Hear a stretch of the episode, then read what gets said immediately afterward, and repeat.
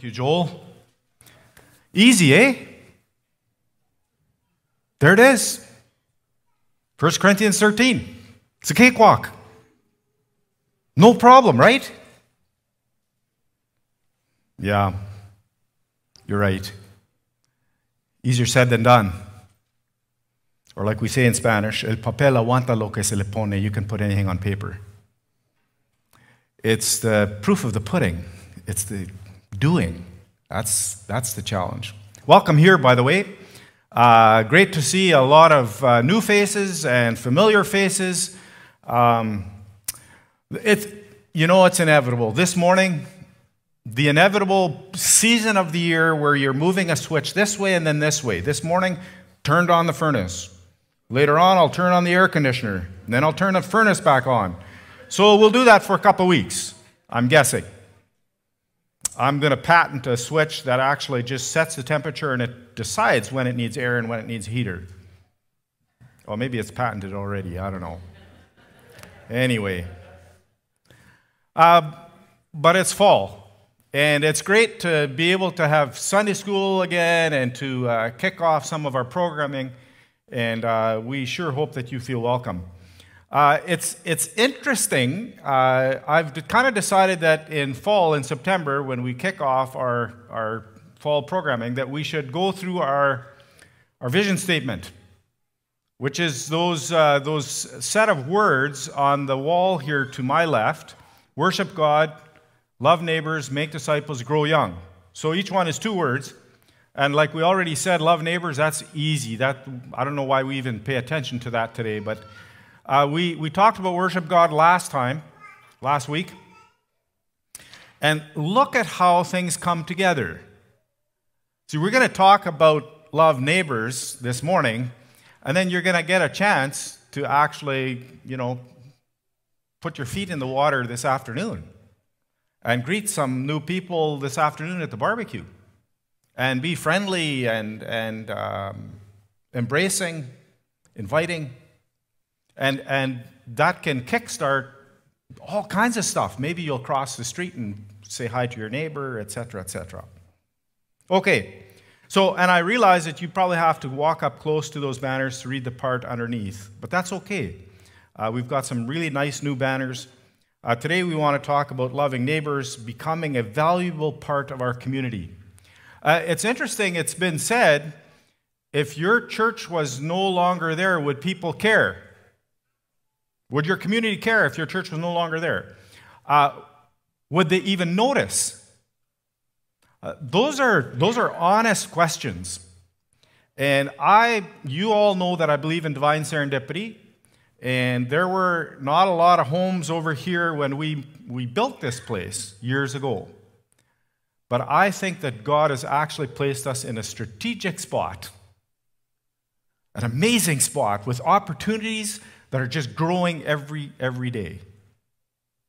So I hope you're excited too, because I think we've got a lot of stuff we are going to be able to do going forward. So this morning, I want to give you four things uh, to, to kind of get you thinking about how to love your neighbor. And so uh, I'm going to talk about these four. There's probably more that you can think of, but here we go. In order to love my neighbor, I have to, number one, experience God's love for me. In order to love my neighbor, I have to experience God's love for me.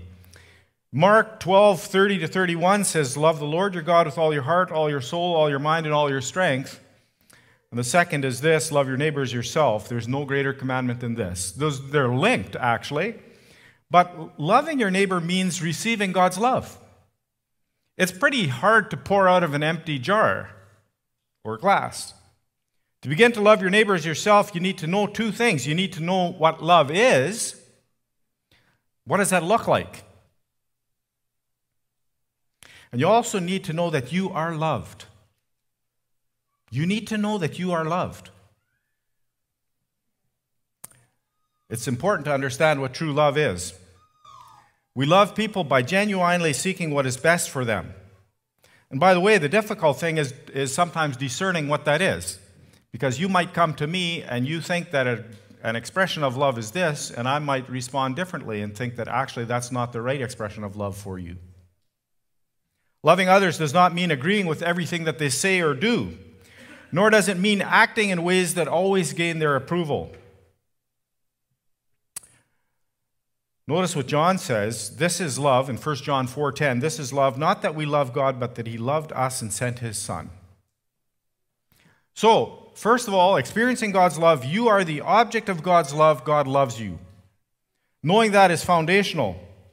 You're not just loved in a general way, but deeply loved, unconditionally loved.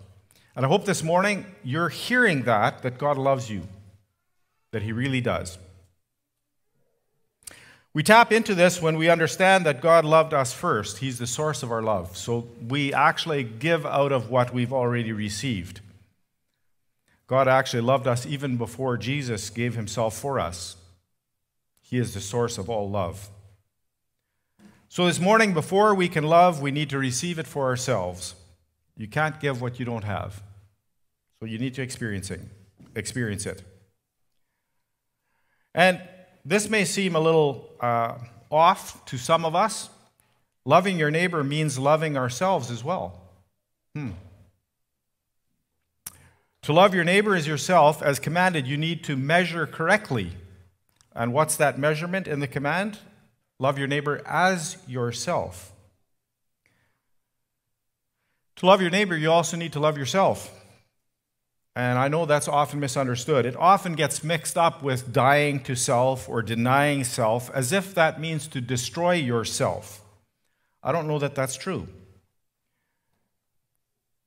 Jesus died for each and every one of us. He valued us enough to die for us.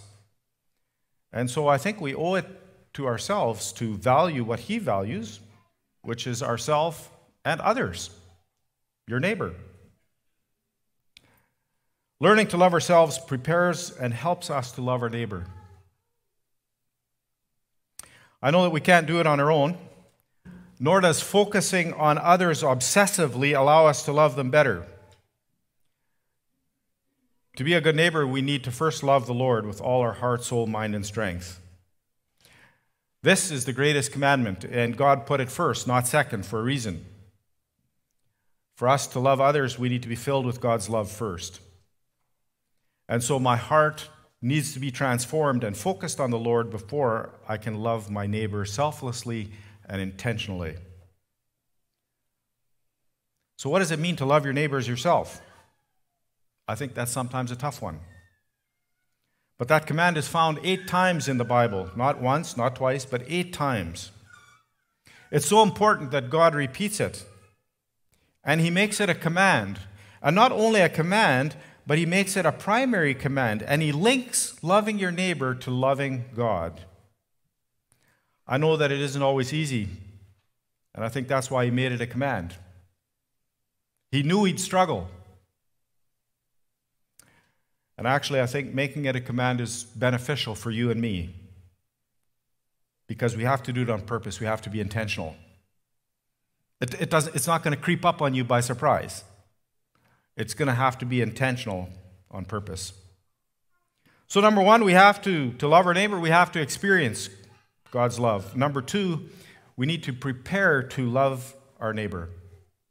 In order to love my neighbor, I have to prepare to love my neighbor. Practically speaking, there are certain ways we can prepare to be good neighbors. I'm going to give you a couple of them. First, we need to spend time in God's Word every day. See, we need to spend time with the Lord and be filled with the Holy Spirit so that His love pours out of us. Secondly, we need to pray intentionally that we, that we would see the needs around us.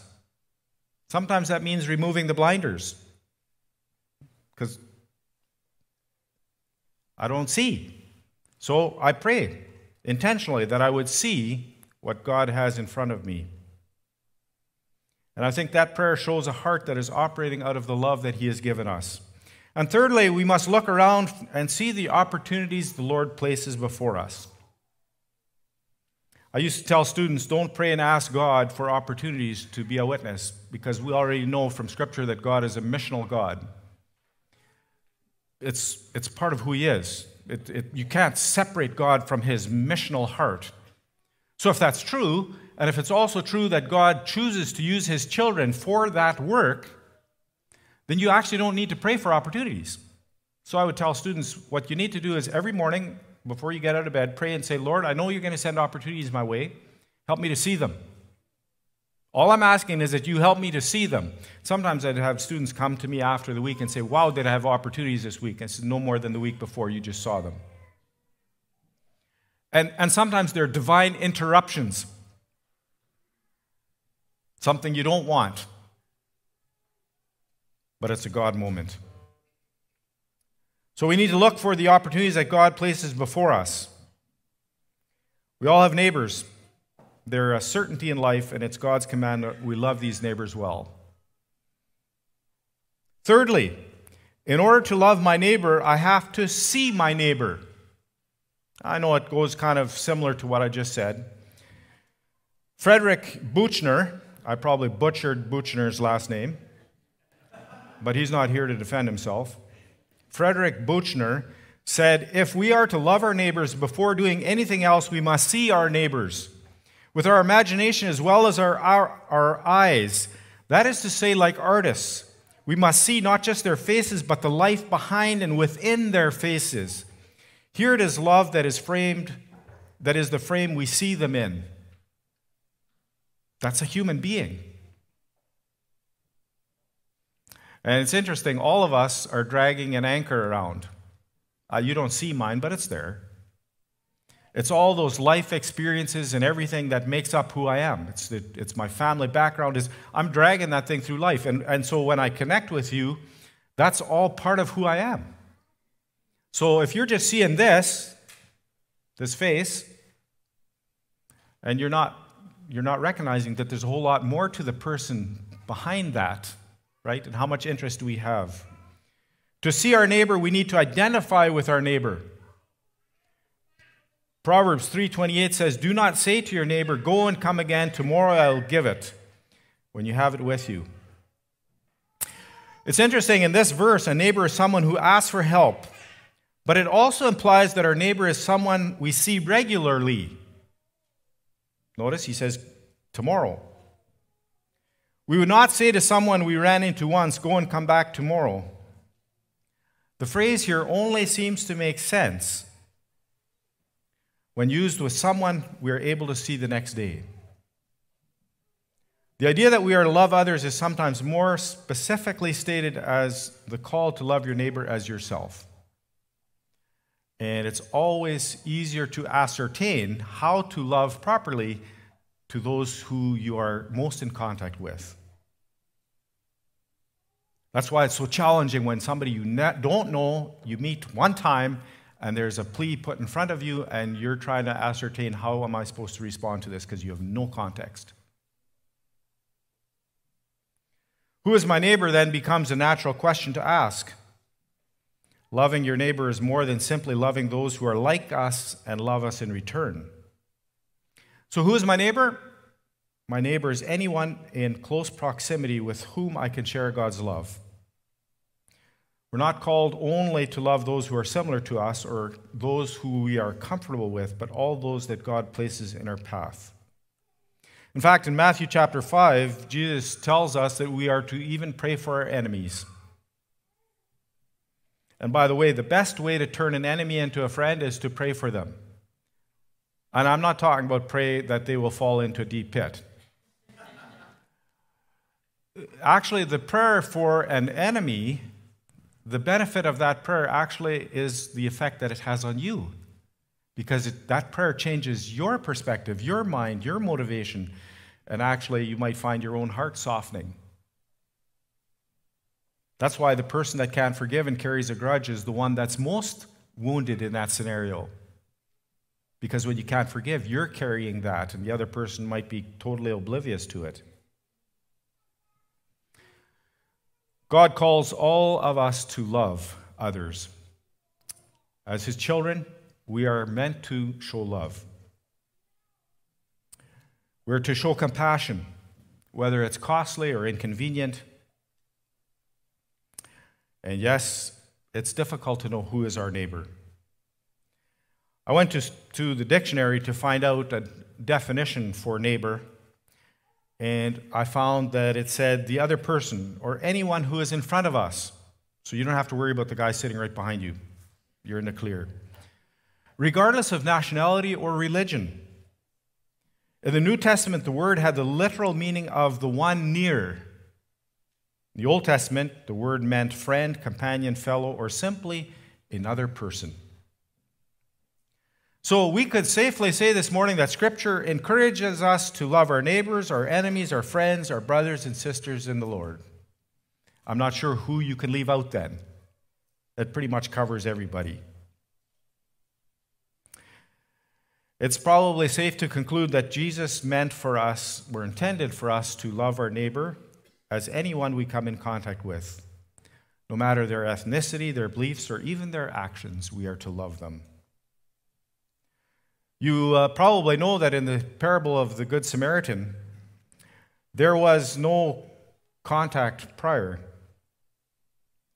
And in fact, their, their ethnicity, their beliefs, even their actions were different. This was an unplanned encounter. But he was near the man because of physical proximity. He came upon him unexpectedly. They were from different ethnic groups, they were social enemies. And yet, because the Samaritan had a compassionate heart, he saw the man as his neighbor.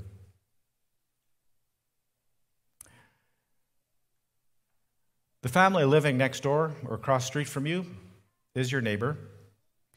So is the person sitting at the table next to you in the coffee shop or sitting in the waiting room at the doctor's office. They're all your neighbors.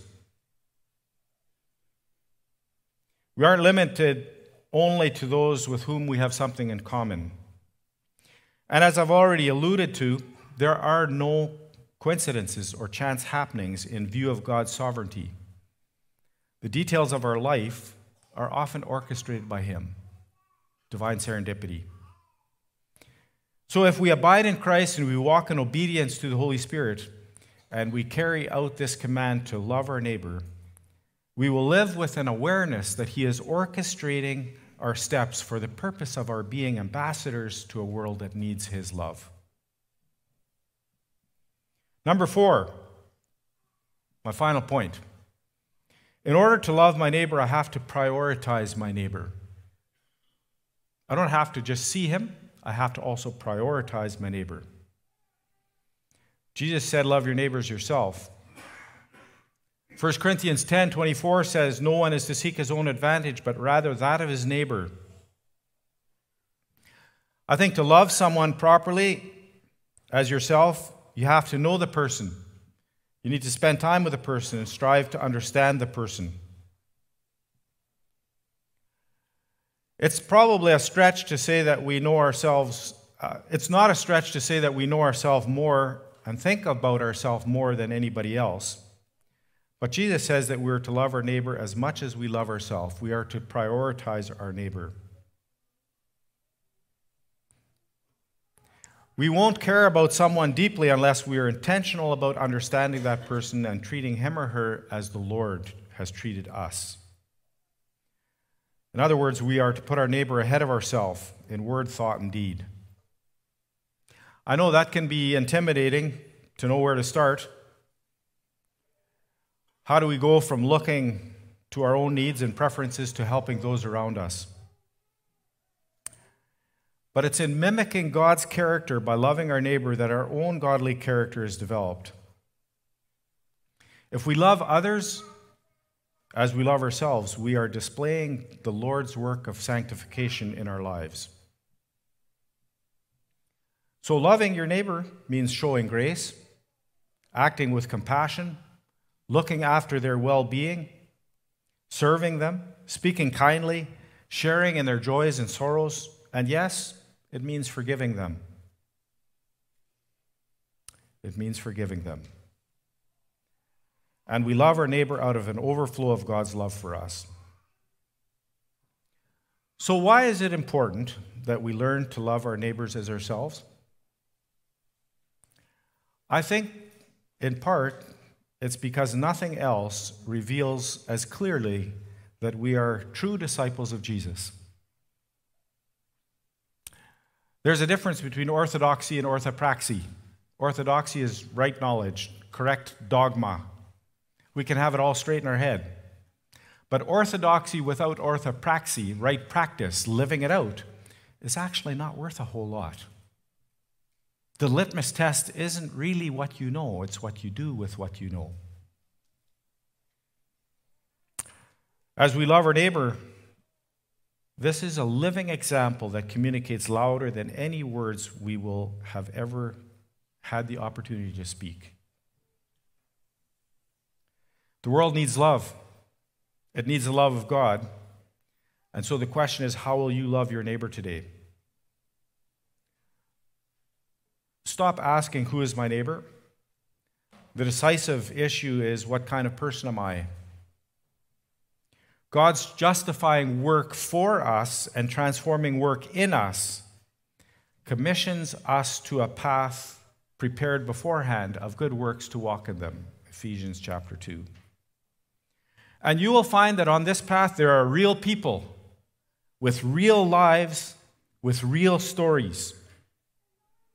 And when we encounter them, they are a divine call to us they are an opportunity, a welcome mandate for us to be who we are in Christ. So let's make sure that we are a welcoming community, a valuable part of the community, by loving our neighbor and reflecting Christ to our neighbor by our love. Let's pray, and then I'm going to ask Andrew if you'll come up and we'll see if there are any questions or comments, and then we'll do some more singing, I believe. Let's pray. Lord, you have told us to love our neighbor. You've told us to love you first with everything, and then to love our neighbors ourselves. That's uh, sometimes really tough. And there are times where I can think of a thousand reasonable excuses for not doing it. And yet, there's that call that you have on our lives. And we want to be obedient, and we also know that we need discernment. Because love has to be practical, it has to be true love, and it has to be true help. So help us to be discerning and wise. Help us to care about those around us, those that live amongst us, those that we work with. Help us to be uh, good neighbors by loving our neighbors the way you have called us to. We pray this in Jesus' precious name and for his sake. Amen.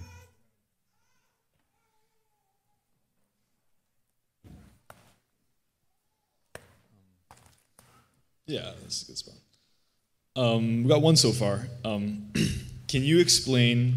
Uh, can you explain why loving neighbors is a part of our vision statement? How will loving our neighbors change our congregation? Oh, you guys got another half hour? I, you know, I, I, think that vision statement and the order is significant.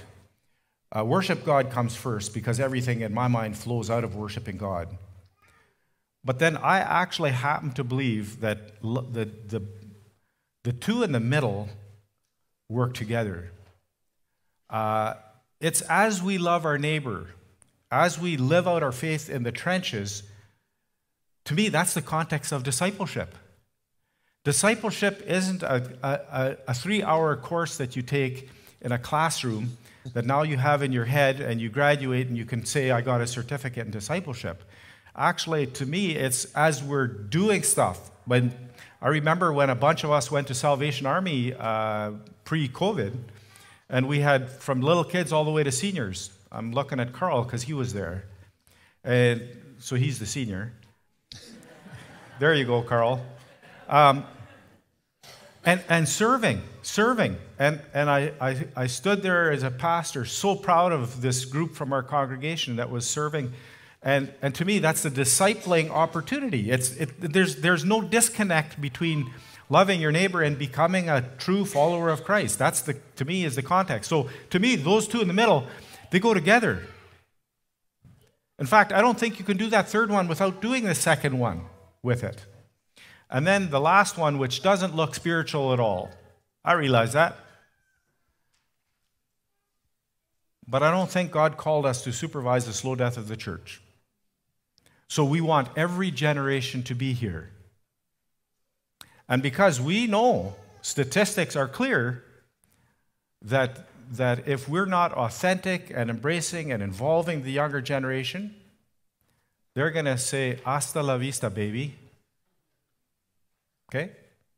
So when we say grow young, all we're telling ourselves is that we need to have every generation here, and there's a generation that we need to really keep engaged. Okay?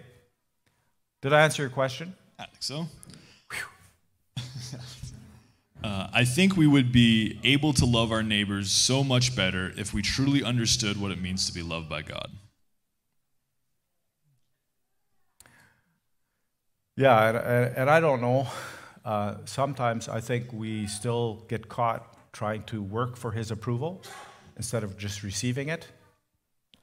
I suspect that sometimes that creeps up in my life where, where I feel like I have to behave in a certain way for God to actually love me or accept me when, when He gives that to me, right? Uh, there's a difference uh, between doing something for approval and doing something in gratitude for what's been given freely. And so I have to keep reminding myself of that. Yeah. Yeah, and you could almost add too that it's not like once you once the love of God is fully real to you, then it's not like you're doing your best to love out of your own, you know, capability love your neighbor, but you kind of become a conduit of of God's love, right? Now you're a vessel. Now you're not yeah. just a servant that's trying his best. Like there's um there's an empowerment that happens there. Uh, what can we do to remind ourselves what it is like to be a neighbor and not a regular attender here at church? Come again. What can we do to remind ourselves of what it is like to be a neighbor and not a regular attender here at church? Like, how can we better empathize with our neighbors? How can we get into that mindset? I think part of it is to, to, to change our mindset from being inward focused to being outward focused. Inward focused means that, we, that, that all of our energy, all of our resources, all of our attention goes toward building and sustaining a clique. I'm, I'm exaggerating to make a point, okay? But that's inward focused. So there's insiders, us in here, and outsiders, those out there. There's a, there's a difference between being inward focused and being outward focused, where, where when we get together, those of us that are part of this family of faith, part of our concern and our energy is motivated and directed toward how do we reach people out there?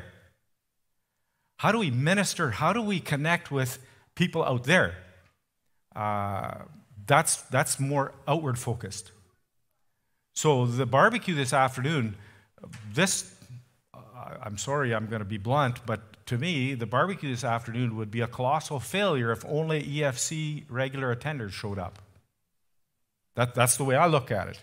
You can chide me later in the foyer. I'll wait for you.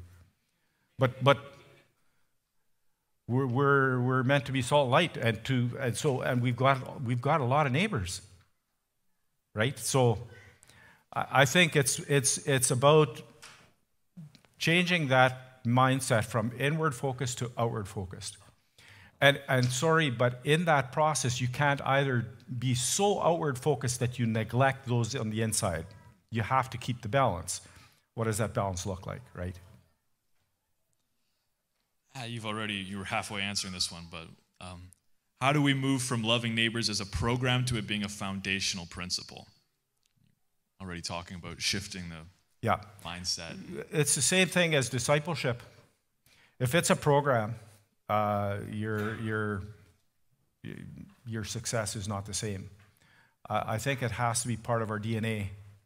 It has to be part of our, our way of thinking. Um, and, and that's a process. Yeah.